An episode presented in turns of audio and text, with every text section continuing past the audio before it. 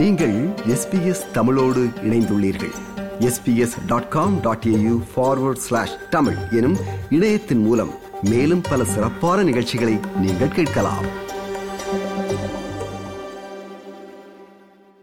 பணவீக்கம் மற்றும் வாழ்க்கை செலவு அழுத்தங்கள் காரணமாக அவதியுறும் குறைந்த மற்றும் நடுத்தர வருமானம் ஈட்டுபவர்களுக்கு சாதகமாக பலன்களை கொடுக்கும் வகையில் திட்டமிட்ட வரி குறைப்புகளை கொண்டுவர வேண்டிய நிர்பந்தத்திற்கு தன்னை கொண்டு வந்துள்ளது என்று பிரதமர் ஆந்தனி அல்பனீசி விவரிக்கும் சர்ச்சைக்குரிய வரி குறைப்புகள் இரண்டாயிரத்தி பதினெட்டாம் ஆண்டு சட்டமாக்கப்பட்டன.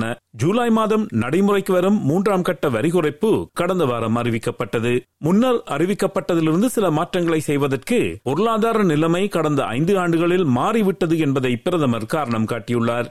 இருந்தாலும் திருத்தங்களுடன் அறிமுகமாகும் இந்த வரி குறைப்புகள் சுமாரான வருமானம் ஈட்டும் மில்லியன் கணக்கானவர்களுக்கு பயனளிக்கும் என்று பிரதமர் கூறியுள்ளார்.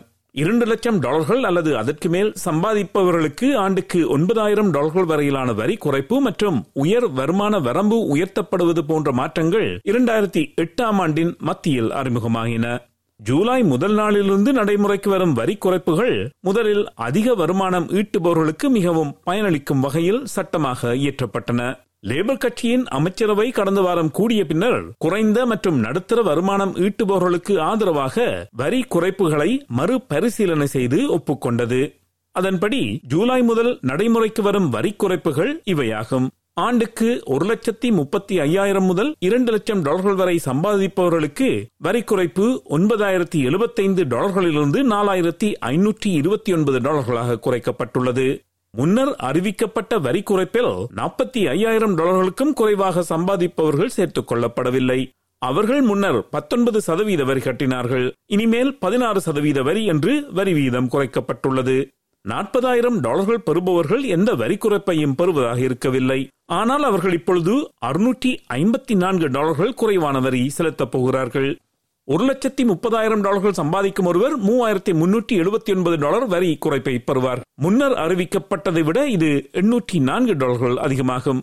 வெல்ஃபேர் ரெசிபியன்ஸ் நலன்புரி மானியம் பெறுவோர் உட்பட வரி செலுத்தாதவர்கள் இந்த வரி குறைப்பு மாற்றங்களால் எந்தவித பயனமடைய மாட்டார்கள். ஆனால் தனது கட்சி கொண்டு வந்த சட்டங்களில் மாற்றங்களை அறிமுகப்படுத்தியது தவறு என்று எதிர்க்கட்சித் தலைவர் பீட்டர் டட்டன் கூறுகிறார். இதேவேளை வாழ்க்கை செலவு அழுத்தங்களை குறைக்க சூப்பர் மார்க்கெட் விலைகளை நிர்ணயிக்கும் முறை குறித்த விசாரணை மெடிக்கல் லெவி எனப்படும் மருத்துவ காப்பீட்டுத் தொகையை செலுத்துவதிலிருந்து விலக்கு அளிக்கப்பட்டவர்கள் யார் என்பதில் மாற்றங்கள் என்று வேறு மாற்றங்களையும் தாம் செய்வதாக பிரதமர் கூறியுள்ளார்.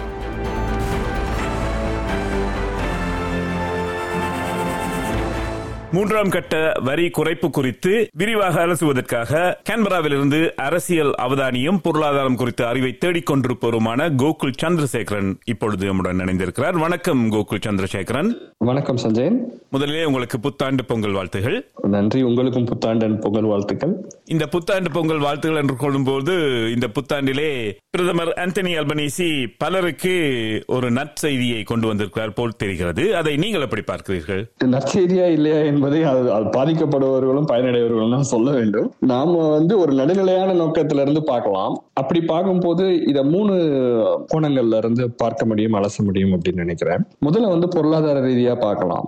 இது கிட்டத்தட்ட நான்கு ஆண்டுகளுக்கு முன்பாக மால்கம் டர்ன்புல் அவர்கள் பிரதமராக இருந்த போது அறிவிக்கப்பட்டு ஸ்காட் மாரிசன் அவர்கள் பிரதமரான போது அதில் சில மாற்றங்கள் கொண்டு வரப்பட்டு மூன்று கட்டமாக வரி குறைப்பு செய்யப்பட்டு வருகிறது.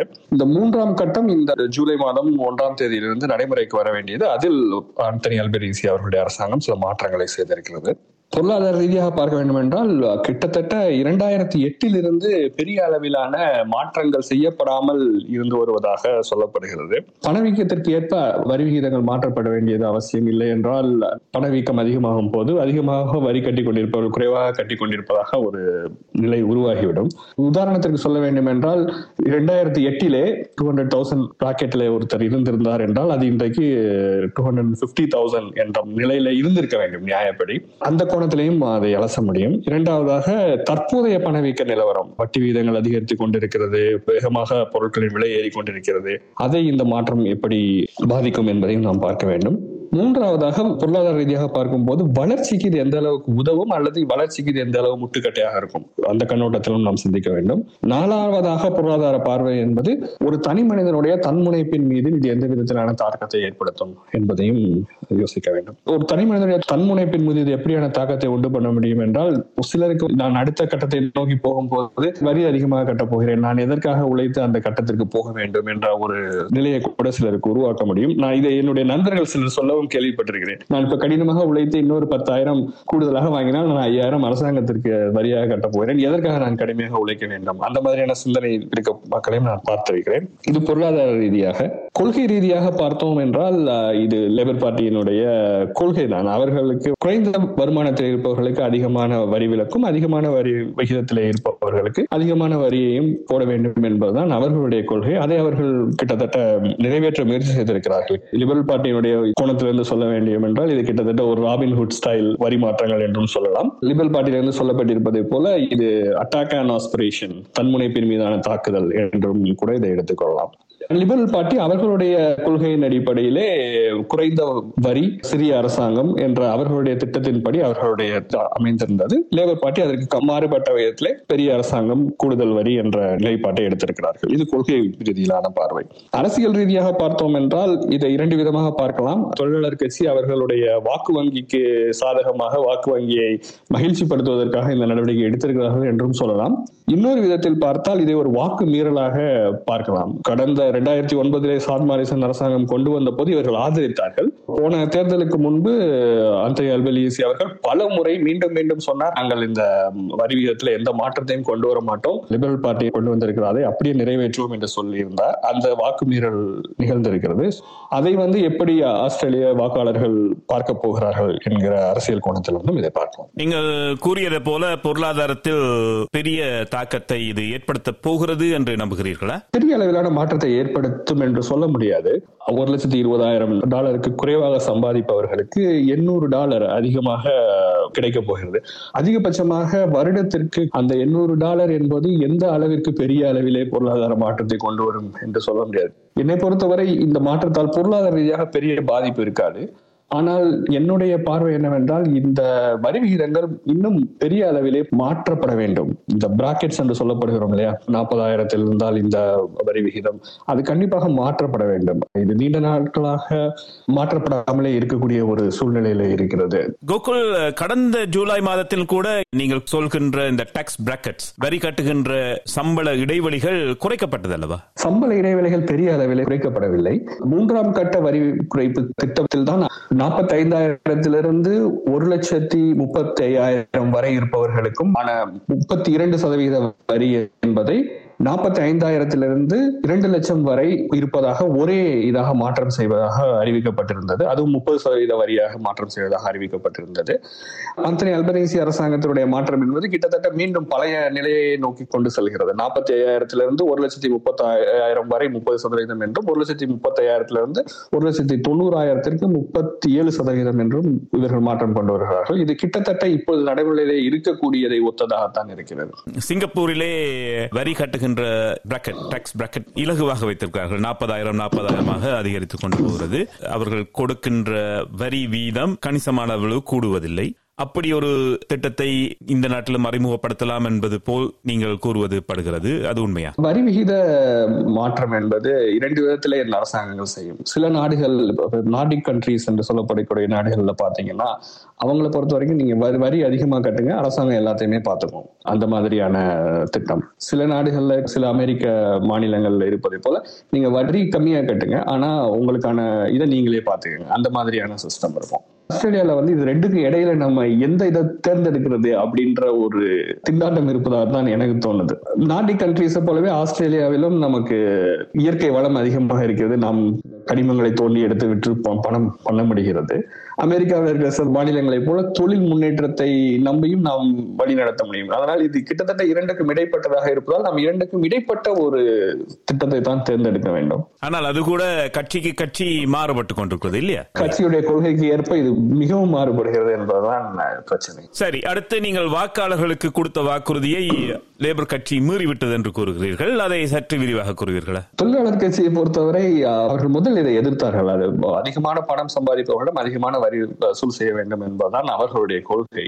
ஆனால் இந்த திட்டம் முதலில் கொண்டு வரப்பட்ட போது பாராளுமன்றத்தை இதை ஆதரித்து வாக்களித்தார்கள். இவர்களுடைய ஆதரவு இல்லாமல் இந்த இது நிறைவேறி இருக்க வாய்ப்பும் இல்லை. பிறகு தேர்தலின் போது சிறிதளவு பயந்தார்கள். இவர்கள் மாற்றத்தை கொண்டு வந்து விடுவார்களோ என்று. அதற்காக ஆர்த்தனி அல்பனீஸ் அவர்கள் பல முறை மீண்டும் மீண்டும் சொன்னார்.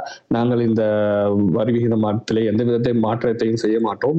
ஸ்காட் மாரிசன் அரசாங்கம் கொண்டு வந்ததை அப்படியே பின்பற்றுவோம் என்று மீண்டும் மீண்டும் சொல்லி வந்தார். ஆனால் அதை இப்போது மீறி இருக்கிறார். அந்த மீறல் மீறல் என்பது மக்களுக்கு வேறு விதமான ஒரு பயத்தையும் கொண்டு வந்திருக்கிறது. போன தேர்தலுக்கு முந்தைய தேர்தலை நினைத்து பார்த்தோம் என்றால் அந்த தேர்தலை லேபர் பார்ட்டி நெகட்டிவ் கியரிங்கை நீக்குவோம் என்ற ஒரு பிரச்சாரத்தோடு சந்தித்து படுதோல்வியை கண்டது. அதற்கு பிறகு அந்த கொள்கையிலிருந்து அவர்கள் பின்வாங்கி வந்தார்கள். இப்பொழுது மீண்டும் அதையும் அவர்கள் கையில் எடுத்து விடுவார்களோ என்று சில வாக்காளர்கள் பயப்படுவதை பார்க்க முடிகிறது. இது கொள்கை ரீதியான மாற்றமாக இருந்தாலும் கூட கண்டிப்பாக சில வாக்காளர்கள் இதை ஒரு வாக்குறுதி மீறல் என்பதாகத்தான் ஒன்றை நீங்கள் கண்டிப்பாக வாக்கு அளித்து விட்டு இப்ப அதை நீங்கள் மீறி இருக்கிறீர்கள் என்பது நிச்சயமாக ஒரு சில இடம் தாக்கத்தை ஏற்படுத்தும் என்றுதான் பார்க்க முடிகிறது. நாட்டிலே பொது தேர்தல் நடப்பதற்கு இன்னும் ஒரு வருடத்திற்கும் மேலான காலம் இருக்கிறது. ஆனால் டங்க்லி என்ற பீட்டர் மர்ஃபி அவர்கள் விட்டுச் சென்ற தேர்தல் தொகுதி மற்றும் ஸ்காட் மாரிசன் அவர்கள் விட்டுச் செல்கின்ற குக் தொகுதியிலே இந்த வருடம் இடைத்தேர்தல்கள் நடக்க இருக்கின்றன. இந்த இடைத்தேர்தல்களை மனதில் வைத்துத்தான் இந்த வரி குறைப்புகள் நடந்திருப்பதாக சில அவதானிகள் கூறுகிறார்கள். நீங்கள் எப்படி பார்க்கிறீர்கள் கோகுல்? டங்க்லி என்பது லேபர் பார்ட்டியினுடைய சிட்டிங் தொகுதி என்று சொல்லுவோம். எனவே அங்கு பெரிய அளவில் பாதிப்பு இருக்கும் என்று சொல்ல முடியாது. குறைந்த பொருளாதார ரீதியிலான மக்கள் வாழ்கிற பகுதி என்று சொல்லப்படுகிறது. அது லேபர் தொகுதியாகவே இந்து வந்திருக்கிறது. அங்கே பெரிய அளவிலே மாற்றம் இருக்கும் என்று நான் எதிர்பார்க்கவில்லை. குக் தொகுதியில சில பிரச்சனைகள் இதனால் எழலாம். குக் தொகுதி லிபரல் பார்ட்டியினுடைய தொகுதியாக இருப்பதால் அங்கு இருக்கிற வாக்காளர்கள் இதனால் கண்டிப்பாக வருத்தம் அடைந்திருக்கலாம். அவர்கள் தொடர்ந்து லிபரல் பார்ட்டியை ஆதரிப்பதற்கான வாய்ப்பை இது அதிகரித்திருக்கிறது என்றும் சொல்ல முடியும். ஆனால் இதையெல்லாம் வைத்து நாம் இப்போதைக்கு ஒரு முடிவுக்கு வந்துவிட முடியாது. பொது தேர்தல் தான் இதற்கான சரியான முடிவை சொல்ல முடியும். அதற்கு நாங்கள் ஒரு வருடத்திற்கு மேல் காத்திருக்க வேண்டும். இருந்தாலும் இந்த வரி குறைப்பின் மூலம் எமது நேர்கள் பலர் பயனடைவார்கள் என்று நம்புவோம். உங்களது நேரத்திற்கும் விரிவான அலசலுக்கும் மிக்க நன்றி கோகுல் சந்திரசேகரன். இன்னொரு மிக்க நன்றி இன்னொரு சந்தர்ப்பத்திலே மீண்டும் சந்திப்போம். நன்றி வணக்கம். நன்றி வணக்கம். விருப்பம் பகிர்வு கருத்து பதிவு. லைக் ஷேர் காமெண்ட் எஸ்பிஎஸ் தமிழின் ஃபேஸ்புக்